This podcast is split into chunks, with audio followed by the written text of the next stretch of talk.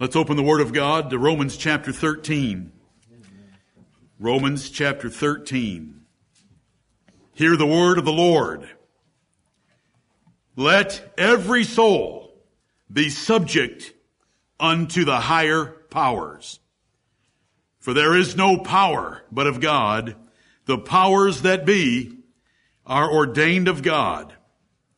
Whosoever therefore resisteth the power, resisteth the ordinance of God, and they that resist shall receive to themselves damnation. Amen and amen. amen.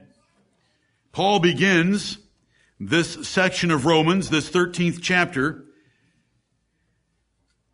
with the most complete treatment of the Christian's relationship to civil authority found anywhere in the Bible.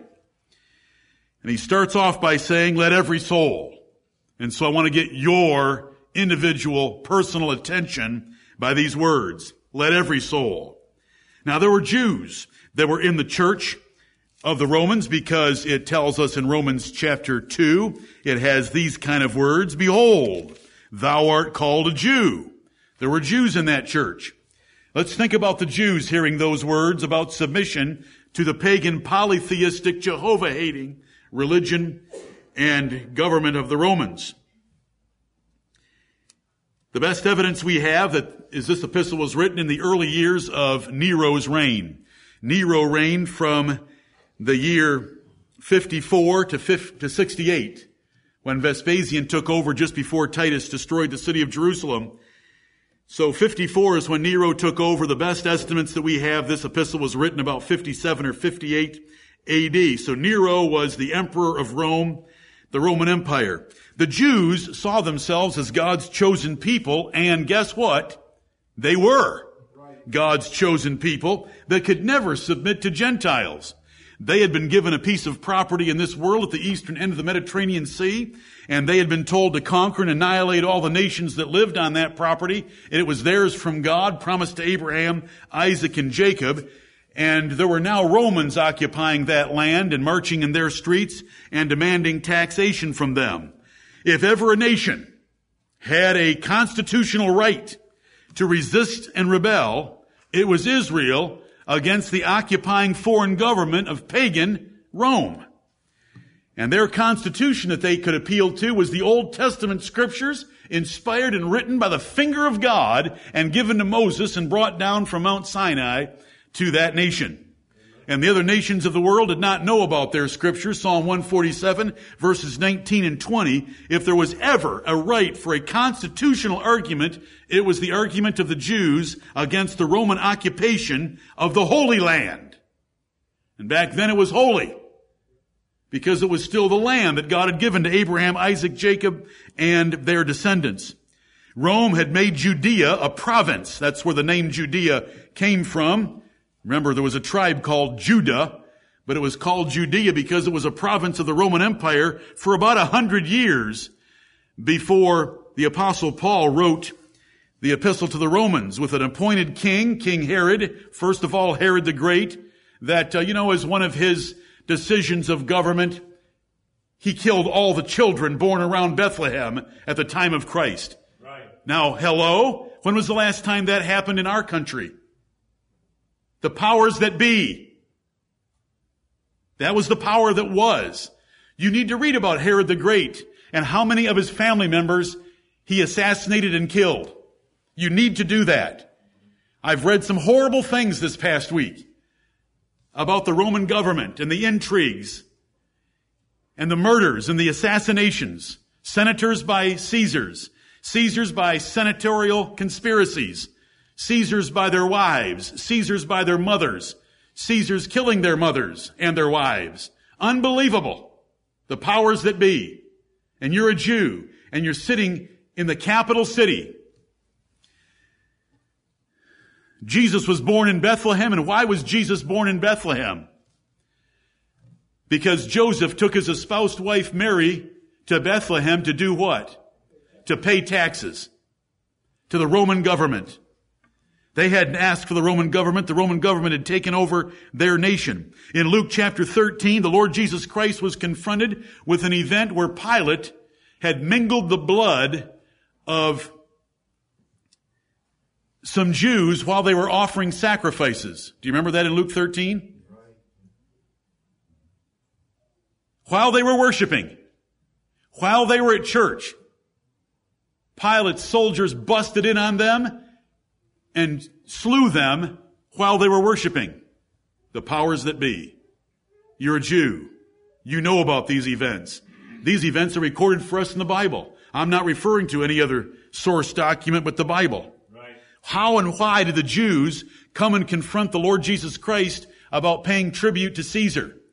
Did they confront the Lord Jesus Christ about that because the Jews liked to give tribute to Caesar? I'm just, I'm helping you through some elementary reasoning when you read the Bible.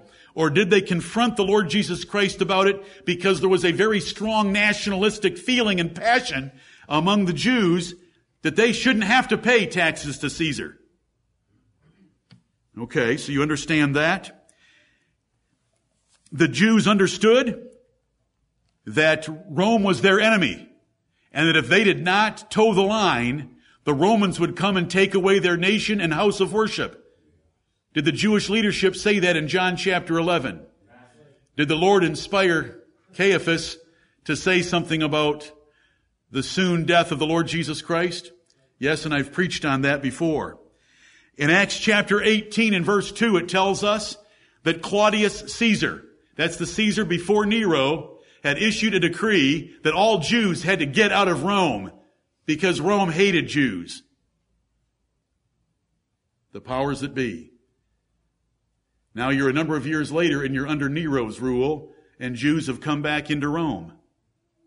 And you get an epistle from the apostle Paul. I want you to put yourself in a Jewish person that is sitting in that church that has this epistle read to them and the words sounded like this. Let every soul be subject unto the higher powers. There is no power but of God. The powers that be are ordained of God. Now, does it carry a little bit of weight with you to think through those Bible descriptions, the Bible descriptions of what it was like to be a Jew under Roman oppression and Roman government? The Gentiles received this epistle in the Roman church. Emperor Caligula, Emperor Claudius, the two in order preceding Nero were assassinated before Nero. The political and sexual crimes were legion. It's hard to believe it when you read it. Nero was a very perverse and violent emperor whose reputation in history is well known, as history would describe him. Gentile converts were often Jewish proselytes, in which case they had similar ideas to the Jews about submitting to the Romans. Gentile converts were also saved from the polytheistic excesses of Greece and Rome to the monotheism of Jehovah worship. One God. That's what I mean. Polytheistic is just a whole bunch of deities. Monotheism is the worship of one God and his name is the Lord Jehovah, and his son is the Lord Jesus Christ. And so now they're, they're being told that they as Christians who have a king named Jesus are supposed to submit themselves to a man just down the street who murdered his mother and who's a polytheistic worshiper of multitudes of gods. They're supposed to obey him. He crucified the Lord of glory. That government crucified Jesus Christ. That government cut the head off of James. That government tried to kill Peter. That government had Paul imprisoned. That government? That government. Right. In either case, whether you're a Jew or a Gentile, submission to a pagan government that sought emperor worship created conflict. Serious conflict. Worse conflict than we have. But let's talk about us. Americans of the 21st century are as bad as any criticizing, resenting, or disobeying civil powers.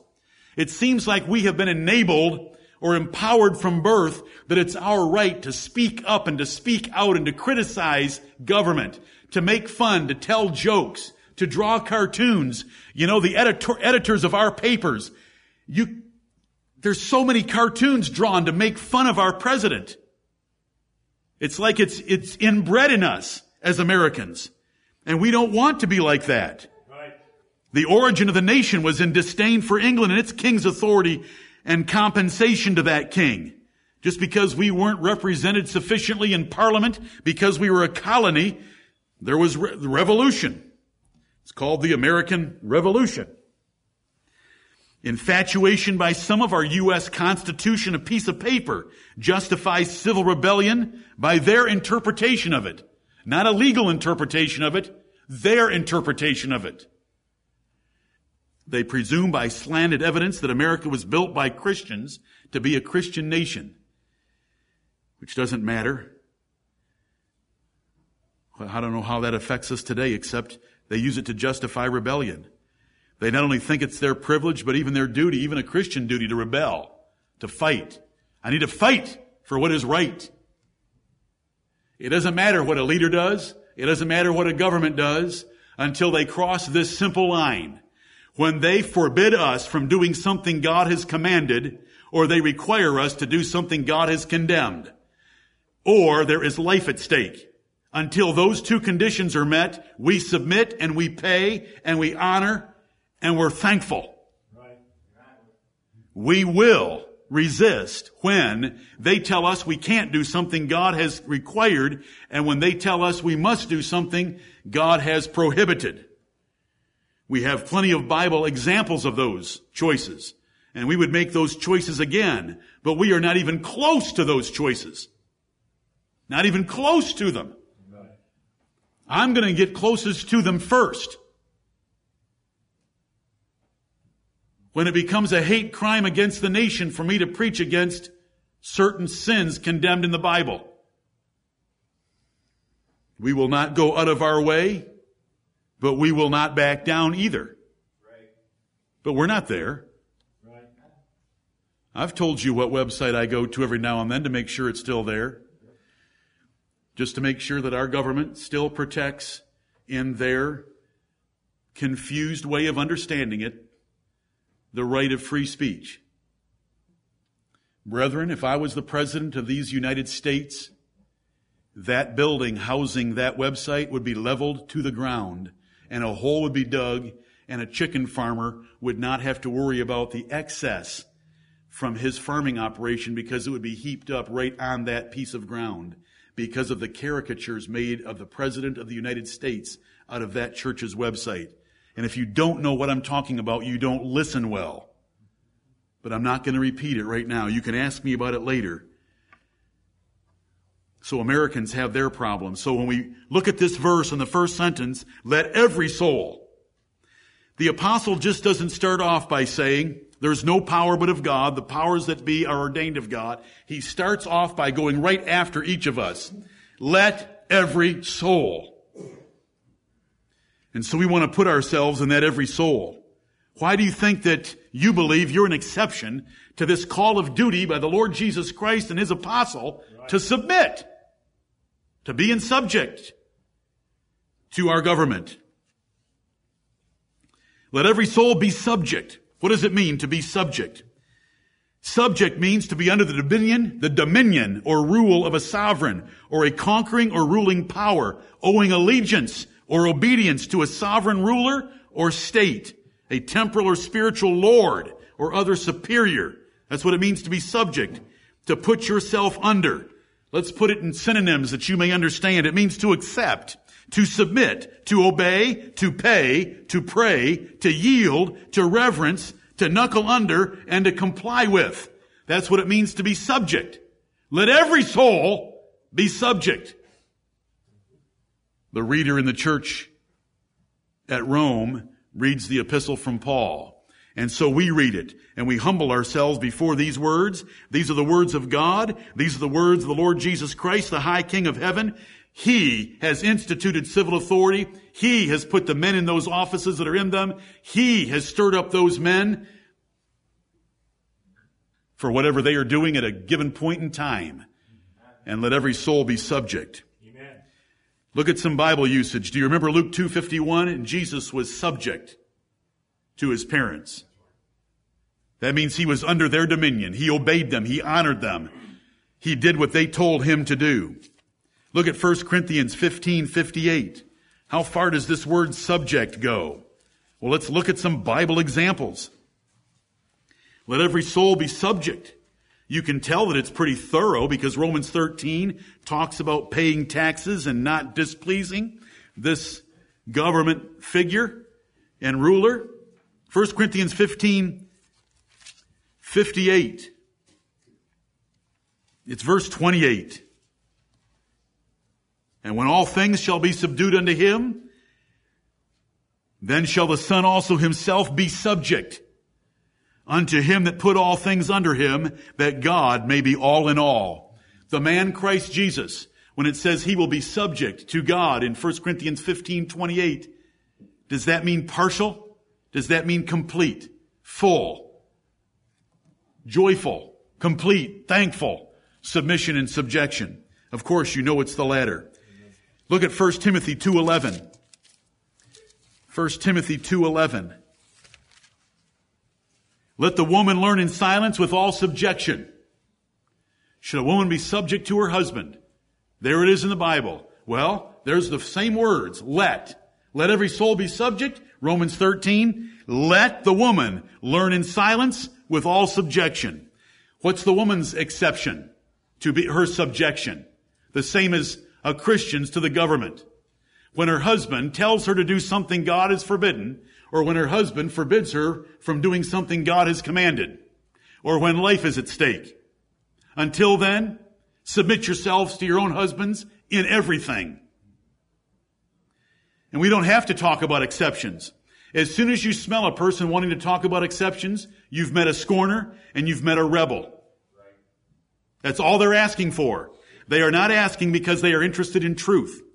When they start just pushing their questions about exceptions, let them prove to us their integrity by humbling themselves before the Word of God and rejoicing in what it does say. What is it, what does it say? Let every soul be subject unto the higher powers. And it doesn't mention any exceptions. Paul would never write or preach that way. Jesus would never write or preach that way. You have to go digging somewhere else in the Bible to find the exceptions. Because if you teach the exceptions at the same time you're teaching the rule, you really don't teach anything at all. Right. So I'm just give, I'm just giving you the exception and I'm just going to continue on in setting up this passage where it belongs. Right. See, women don't have a problem submitting to their husbands because their husbands are asking them to do something that is contrary to God's word. Women just flat out have a problem submitting to their husbands. Children don't have a problem submitting or obeying and honoring their parents because their parents are asking them to do something that the Bible prohibits. Children have a problem of submitting and obeying and honoring their parents because they have a innate, natural man that has a problem with submitting and obeying and honoring parents. And that's the way it is with government. We don't have to worry about the exceptions. We need to first of all establish the rule. Right. And the rule is, let every soul be subject unto the higher powers. And here is an example of that kind of terminology used relative to the woman. Look at 1 Peter chapter 2. 1 Peter chapter 2. Let every soul be subject. What is another name for citizens in a monarchy? Subjects. I wonder what that means. That means they're in subjection. I wonder what that means. They're under the power and dominion and orders of a supreme authority under a king. 1 Peter 2.18. Now these, some of these are useful. See, I just used the woman comparison. And the Lord made those arrangements of the words, and the Bible tells us to compare spiritual things with spiritual in 1 Corinthians 2.13. Well, look at 1 Peter 2.18. Servants, be subject. Oh, you're kidding. I've got to be subject to someone else? Servants, do you know how much a servant would love to go to work someday and find an email in his inbox? Good morning, servant. This is your master. I've had a good weekend and I've been thinking, I want you to be master. So you go ahead and take over my office. And I want you to have a good life. I don't want you to be under my authority anymore. Every servant wants to be free, right? Because see, we're taught that every day of our lives in America. Do you know how wonderful it is to have someone take all the capital risk and provide food and lodging for you as long as you do, as long as you get up and put in a few hours worth of work for them? You say, are you talk, are you saying that you'd like to be a slave? I didn't go quite that far. I'm just saying that most men have lived that way in the history of the world, and the Bible addresses them very plainly. And what does the Bible say? Go in and ask your master if you can be free? No, it says this. Servants, be subject. Sounds just like Romans 13, 1. It sounds just like 1 Timothy 2, 11. Servants, be subject to your masters with begrudging respect, with all fear, not only to the good and gentle, but also to the froward. You know, as we look at these comparisons that the Holy Spirit gives us, we should not have to need much explanation in Romans 13. It doesn't matter whether our government is nice or not. It doesn't matter whether our government keeps its word toward us or not. Whether a government keeps its word or not does not have anything to do with the issue of you subjecting yourself to that government. And it's the same way with masters or employers. Servants, be subject to your masters with all fear. This is the way children should honor parents. It doesn't matter if the father doesn't keep his word once, you know, he promised the family a vacation in June. And things at work come up so that he cannot keep his commitment to take the family on a vacation in June. Does that give the children the right to disobey or to march on his bedroom in July? No. No. And I'm going through these illustrations because I want you to be able to answer those that ask you, well, what about if the government does this? Or what about if the government does that? You can just reason back. Well, what if I did that? Do I still expect my wife to submit? What if I did that? Do I still expect my children to obey? It's one of the easiest ways to reason through the scripture just by comparing spiritual things with spiritual. There's five spheres of authority and they're all to be obeyed. So here we have the word subject. That's what we're looking for. Servants, be subject to your masters with all fear, not only to the good and gentle, but also to the froward, for this is thankworthy. If a man for, what is that word there in 1 Peter 2.19? Conscience. Are we going to run into that word in Romans 13, 1 through 7? Because there's two reasons we're supposed to obey civil government. Number one, they can hurt us bad. Number two, for conscience toward God. Same thing. A master can't hurt you as much as a government can. The master may carry a whip. The king carries a sword. And he bears it for revenge. And, then we, and you've been, we've had this passage before. For a man toward conscience endure grief, suffering wrongfully. That means that the master has policies in place that are costing you and he is wrong and you are right, you still submit with all fear. And when the government does that, it doesn't matter. They're still the ones in authority and we still obey. It doesn't matter what they do personally. It doesn't matter what they do professionally. It doesn't matter what they do in the form of laws that don't impact us directly. And it doesn't matter if they impact us as long as they don't cross the line that has already been mentioned. You know, look at uh, Romans 13, 5 about this word subject so we can just see that it's there again. Romans 13, 5 says, wherefore ye must needs be subject. And the word is also used in Titus 3, 1, which I began our day with several hours ago. Titus 3 and verse 1. Put them in mind to be subject to principalities and powers, to obey magistrates, Put them in mind to be subject. When we are subject, that means that we are under the dominion. We are under the rule of a sovereign or a conquering or ruling power. That we owe that authority allegiance or obedience. It means to accept, submit, obey, pay, yield, reverence, and knuckle under. Kings or any civil authority exists by the submission of citizens to it. The smoothest operation of government is when all the citizens are obedient to their civil authority. And it's commanded in the Word of God. It's commanded here in Romans 13. God set up these five spheres of authority. What would a marriage be without a husband-wife relationship the way God described it? What would a family be without parents over children? What if children were over parents? What if it was all just the imagination of cavemen that had chased a rabbit down and beat it to death with sticks and were roasting it on a spit over a fire and they decided that marriage sounds like a neat idea? It, it all comes from the Lord. Right. He instituted these five spheres of authority. And see, first of all, you had to have a marriage because there were only two people on the planet and they weren't parents. They were Adam and Eve. So the first sphere of authority, and you just progress through the Bible, there comes a sphere of authority. I will make him and help meet for him. So the woman's a helper of the man. That is her role. A good woman will get up every morning and remind herself, my purpose today is to help my man. And then because she was so involved in the fall of man and Adam and Eve, Genesis chapter 3 adds to her burden by saying, Your desire will be to your husband, and he shall rule over thee. Genesis 3 16. And then along come Cain and Abel. So then we have parents.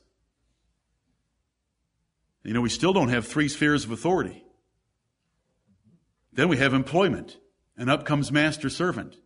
Then we have a proliferation of people, and population groups are spreading. And so the first kingdom in the Bible is Babel. And who was the first king? Nimrod, a mighty hunter before the Lord. See, the Lord had already made him special. He was already stronger and more powerful than other men, and so he automatically rose like cream in milk to the top and became the leader of a kingdom at Babel.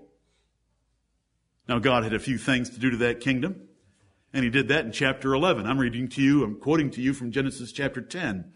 But I want you to understand where these authorities' fears come from. And when God institutes one for it to work well, all the citizens should be obedient to it. And the more the citizens are obedient and the more the citizens are respectful, the less enforcement responsibilities there are on those in authority and they can apply themselves to making life better for us instead of just defending themselves.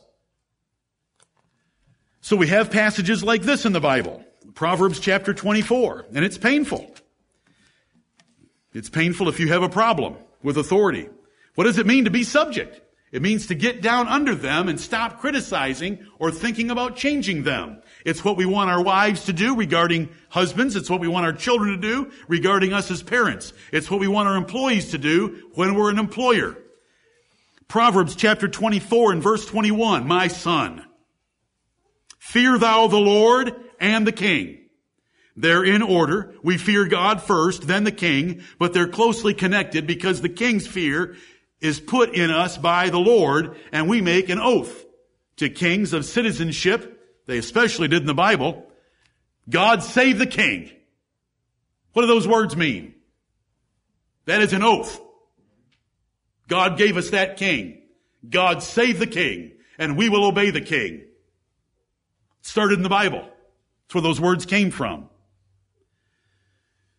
My son, fear thou the Lord and the king, and meddle not with them that are given to change. Do not get mixed up with, do not associate with,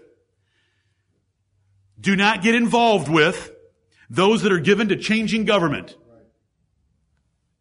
For their calamity, that's the them of the last half of verse 21. There is a plural pronoun referring to the antecedent, which is a pronoun of them that's those that are given to changing government.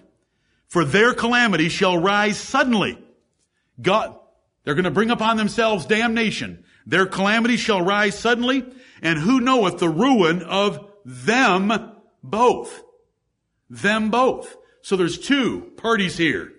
Two parties. Those that are given to change and those that meddle with them. If you read the junk If you read and involve yourself in the junk put out by conspiratorialists, put out by those that have anti-government agendas, put out by those that want to criticize our president, you are in these two verses. Let every soul be subject unto the higher powers. How are we subject? We don't talk about running them out of office. We don't talk about how much we dislike them. We don't talk about how we would like to run government any more than you want your wife doing those things to you or your children doing those things to you. This is the word of the Lord. This is how it works smoothly. When we submit. You say, well, what if I don't like him? It doesn't matter. Your opinion is zero. It is the null set in the scheme of things of the universe. God doesn't care what you think. God put a man there because he thinks better thoughts than you think. President Obama is better for our nation than President Romney. That's why there is no such person as President Romney. Right. You say, Mitt Romney would have been better. Can you prove to me that a Mormon would be better than a Muslim? How are you going to prove it to me? God's in charge of all these things.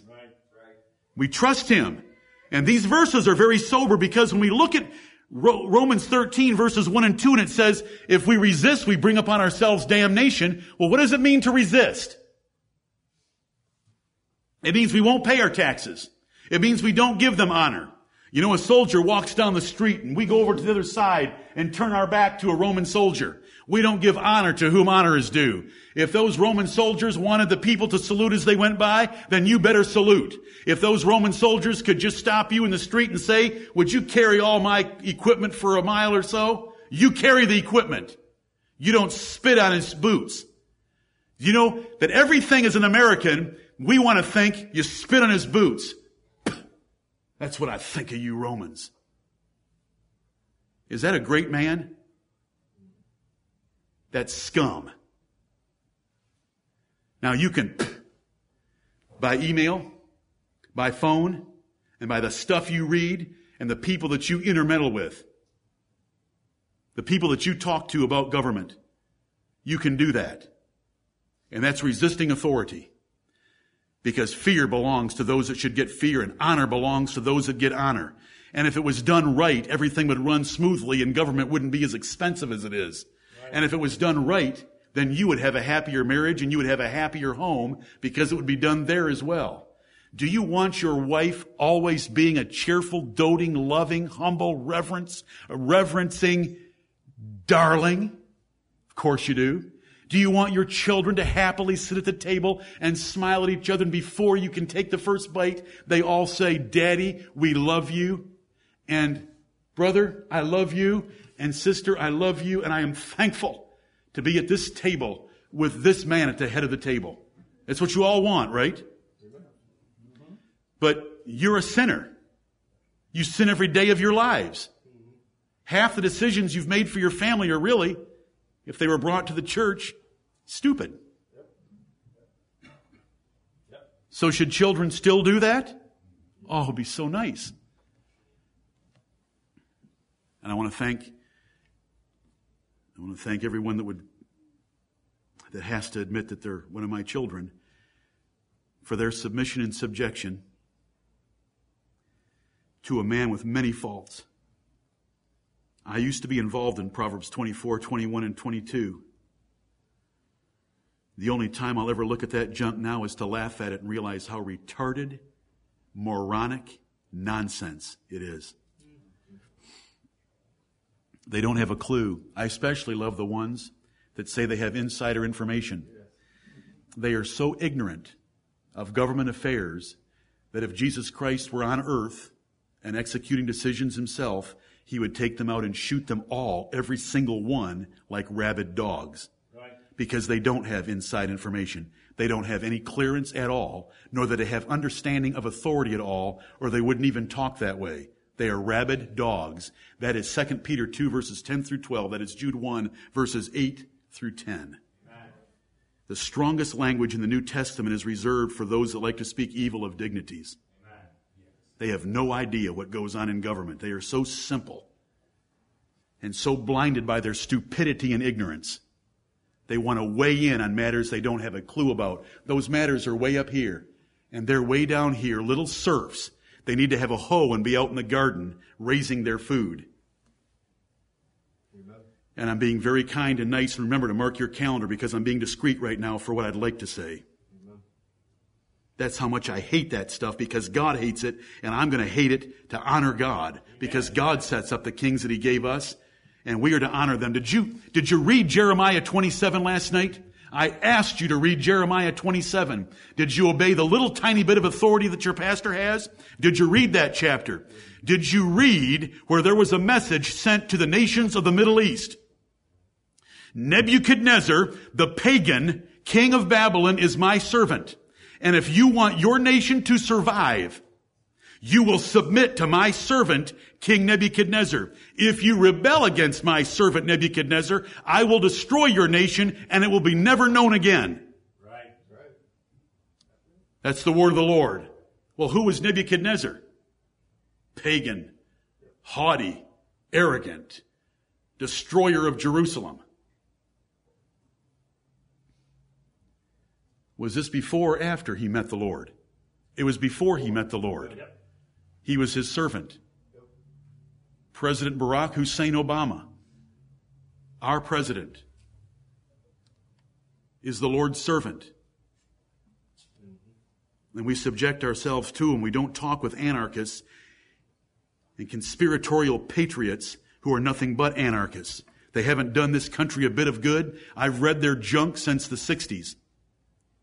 They haven't done anyone any good anywhere and they haven't changed our country one whit except to give us all a black eye and a spot on us that we would ever read stuff so ignorant and so ridiculous as the junk that I read back in the 60s and 70s. The prophecies that they made and the warnings they made, not a single thing has come to pass. They don't have a clue about what goes on in government. They don't have a clue about the sovereignty of God and the Lord puts up kings and puts down kings whenever he chooses. Right. And they are such a small minority anyway, they just have big mouths. They couldn't move a single thing. And there's a big mouth on the radio. Just remember every time you're listening to them, Proverbs 24, 21, and 22, so it might limit your time with them. Their calamity shall rise suddenly, and who knoweth the ruin of them both? Look at Ecclesiastes chapter 10 and verse 20. Earlier today we looked at verse 4 of this chapter. Now look at verse 20. Ecclesiastes 10:20. Let every soul be subject unto the higher powers. Ecclesiastes 10:20. Curse not the king. No, not in thy thought. And curse not the rich in thy bedchamber. For a bird of the air shall carry the voice, and that which hath wings shall tell the matter. You know, little, little pawns and serfs have long wanted to rail on the rich. And the little pawns and the little serfs would all starve to death if it wasn't for the rich. Right. Or they'd be eating turnips every single day raw because they wouldn't have means to cook them because it's the rich that provide the capital and take the risk and have the brains to make large enterprises in order to employ the poor that would otherwise be grabbing a hoe to eke a living out of the earth. Do you know why there's no advances in the Amazon or in Papua New Guinea? Because there's no capitalists there. Do you know if you let go of capitalists there with, in one or two years, the changes that would take place? What is a capitalist? A man with a lot of money. It's the rich you know, I've read it my whole life. I've, I've been taught to hate the Rothschilds. What's wrong with the Rothschilds? They financed kings. Whenever kings needed to make a loan, they came to the Rothschilds. You got a problem with that? That's good business. Well, what if one king wants to fight another king? Finance them both. That's the ultimate business deal. Taught my whole life. Hate the Rockefellers. Baptists. Hate the Rockefellers. No one's ever met the Rockefellers. And if you took 10 of these people and squared their intelligence, they wouldn't be able to do what a Rockefeller does in one day in their whole life. Right. The enormity of the decisions they make that run enterprises that large. I'm not a worshiper of the Rockefellers or the Rothschilds. I just want to make a point to you that I've been taught all my life to hate the rich. And then along comes one verse out of 31,101 in a King James Bible, and I look at it and I say, What in the world and who are the world? Are the rich. Curse not the rich in thy bedchamber. J.P. Morgan. Appreciate those men. The History Channel has a wonderful series about them that built America. Fabulous. It takes so much money to provide electricity. You know, all you can think about is Thomas Edison fiddling around in his garage, dropping out of the third grade because God gave him the ability to make witty inventions and he comes up with a light bulb. And you think, lo, everybody's got light now. Thomas Edison made a light bulb. But how do you put electricity in every home in a city? I see a, an electrical engineer thinking about it. In a city the size of New York, how did you make it happen? It takes a little bit of this and a whole lot of courage and a whole lot of competition because there were companies that were competing for that business to light New York City. And what man is going to step out there and risk his fortune to give you light in your house that you will pay 15 minutes worth of work for to have light every night when you go home? Isn't that wonderful? Amen. Love the rich. Be thankful for them.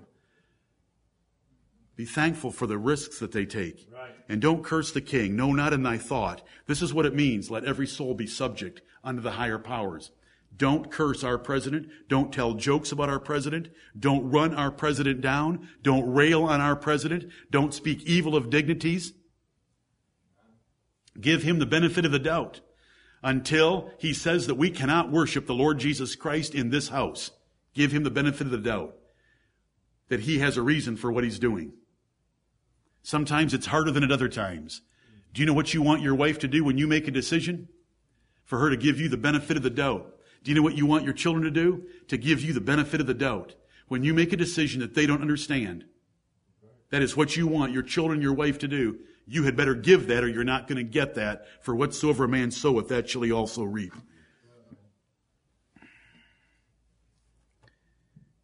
That's what it means to be subject. Look at Job chapter 34. Do you like Elihu? Do you think Elihu knew a thing or two? Job 34, well, look at what he said. Let every soul be subject unto the higher powers. The Lord's brought us a long way. If there's a little bit further that we can go, let's go that little bit further. Amen. He's brought me a long way. I'm very thankful. Job 34. Verse 18. Is it fit to say to a king, thou art wicked? And to princes, ye are ungodly. Those are rhetorical questions. Do they get yes answers or no answers? Well, you find out by going to verse 19. How much less to him that accepteth not the persons of princes, nor regardeth the rich more than the poor, for they are all the work of his hands. It is not fit to say to a king that he is wicked or to princes ye are ungodly. And it certainly isn't. If it's, if it's, if it's not to do it to a prince on earth, how much less is it to do it to God in heaven? Elihu's answering Job, you should not be talking the way that you're talking about God. Right. Because you know that you wouldn't talk this way to a king or a prince. Yes, here, here goes the hand. I see it. I'm sorry that you have a question. Well, what about John the Baptist? When you're John the Baptist, okay, when you're John the Baptist and your mother was barren and you were given a very special mission from God and you spent your whole life in the wilderness and you lived your whole life as a Nazarite, when that occurs, and when you are the voice of the Lord crying in the wilderness, making ready a people prepared for the Lord, then you can walk to Washington and tell them that they're wicked. Until then, be quiet. And mark your calendars a second time. Uh, it amazes me. Why would anybody ask about John the Baptist? Why would they ask? I want, I, I want you to think about why they ask. Because they want to be able to talk that way about government. They think it's their right to talk that way about government. We don't want to speak evil of dignities. Do they commit crimes? Yes, we want to be very careful about how we speak about it. If it's in a historical context where we are just simply recounting some events of history, we want to be very careful even about that. And I've tried to be careful even in this sermon, speaking about some things of the Roman government. Those are the powers that were in those days. We want to be very respectful so that we don't speak evil of dignities. Do you like Elihu? I think you like Elihu. In this church, we like Elihu. Amen. Is it fit? Is it fit? No. Is it fit to a child at the dinner table to say to a father, you're wicked? Now do I have the point across? Is that the way things are done? No. What good does that accomplish? Even if he was. Under the higher powers. Very quickly, look at Luke chapter 12 and verse 11. These are not ministers of the gospel. These are civil rulers. It's a shame that we have to spend any time on that. Just let me make, I'll make just a couple introductory remarks and we will end today. Luke 12, 11. This is what the Lord Jesus Christ said. He told those that he sent out, and when they bring you unto the, and when they bring you unto the synagogues and unto magistrates and powers, Take ye no thought how or what thing ye shall answer or what ye shall say. Luke 12, 11. He promises his apostles the Holy Ghost would teach them in the same hour what was going to come out of their mouths when they were on trial. That they shouldn't worry about it. They shouldn't prepare for it. He would enable them to speak well. These were fishermen. They weren't prepared to speak in court. And but the Lord was going to make them very competent. But notice what it says. Magistrates and powers. See, powers is associated with magistrates because it's a civil office. It's not a ministerial office. Look at Titus chapter 3 again for the third time today. Titus chapter 3 and verse 1. Put them in mind to be subject to principalities and powers. What's a principality? The first five letters tell you what a principality is. What are the first five letters of principality? Prince. A principality is a prince. It's a position of dignity, a dominion of a prince or chief ruler, sovereignty or supreme authority, principality. What does the word power mean? One that is possessed of or exercises power, influence, or government. An influential or governing person, body, or thing. In early use, one in authority, a ruler, a governor. That's what a power is. When it's referred to like that as a noun, a power. And a principality and a magistrate. What's a magistrate? A civil officer charged with the administration of the laws. A magistrate. A member of the executive branch of government. Those are the three terms that the Bible connects together. So when it says under the higher powers, we are talking about civil authority, and there is much more that can be said. Let me close with this passage from 1 Samuel 2. I want a woman to weigh in on us, a woman writer by the inspiration of the Holy Spirit in 1 Samuel chapter 2.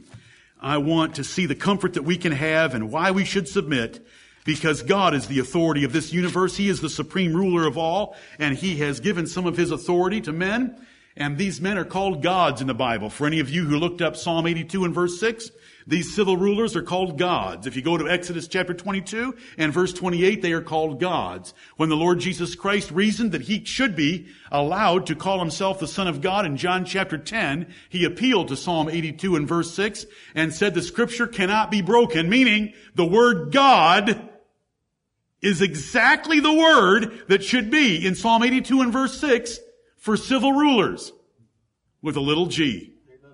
Gods. They're gods. Because God put some of His authority on them, and they should be treated with fear and reverence and respect like God, though subordinate to Him, of course. Right. And in, li- and in line with that, Hannah's prayer in 1 Samuel 2 Hannah prayed and her heart's rejoicing in the Lord in verse 1. But notice what she says. In verse 6, she's just going through all the things that the Lord does because she is recounting what he's done for her by, by a barren woman having many children. And he, and he just makes the, she makes these comparisons that the Lord does in his government of the world. Verse 6, the Lord killeth and maketh alive. He does both of those things. He bringeth down to the grave and bringeth up. The Lord maketh poor and maketh rich. He bringeth low and lifteth up. He raiseth up the poor out of the dust and lifteth up the beggar from the dunghill to set them among princes and to make them inherit the throne of glory. For the pillars of the earth are the Lord's and he hath set the world upon them. The whole earth in its civil, social structure sits on pillars. And the Lord is those pillars, and the Lord sets the men in those pillars, and the Lord raises them even from a dunghill to be in the throne of glory. Can you think of any examples? How low was Joseph? before he sat in the throne of Egypt? How low was David before he sat in the throne of Israel? How low was the Lord Jesus Christ before he sat, on the throne of thrones? And this is Hannah in her prayer reminding us where the authority comes from, who's in charge of it all, and who we're actually worshiping when we submit and subject ourselves to the authorities he's put over us. We're worshiping God. We're worshiping God. He raiseth up the poor out of the dust and lifteth up the beggar from the dunghill to set them among princes and to make them inherit the throne of glory for the pillars of the earth of the Lord's and he hath set the world upon them. Put your trust in the Lord. Hannah knew where to put her trust. He had taken care of her and by inspiration and prophecy, here she describes the Lord Jesus Christ, the son of David. May the Lord bless us to put our trust in him. And whenever you see a picture of our president or whenever you read about anything that's happening in Washington, I hope that you can give them the benefit of the doubt, be thankful for them, realize all the blessings we have, and remember, if you're a father, treat your president the way you want your children to treat you. Right. If you're a husband, treat the president the way you want your wife to treat you. If you're an employer, treat the president the way you want your employees to treat you. And you'll do right well. Let every soul be subject to the higher powers. Amen. Thank you, Heavenly Father.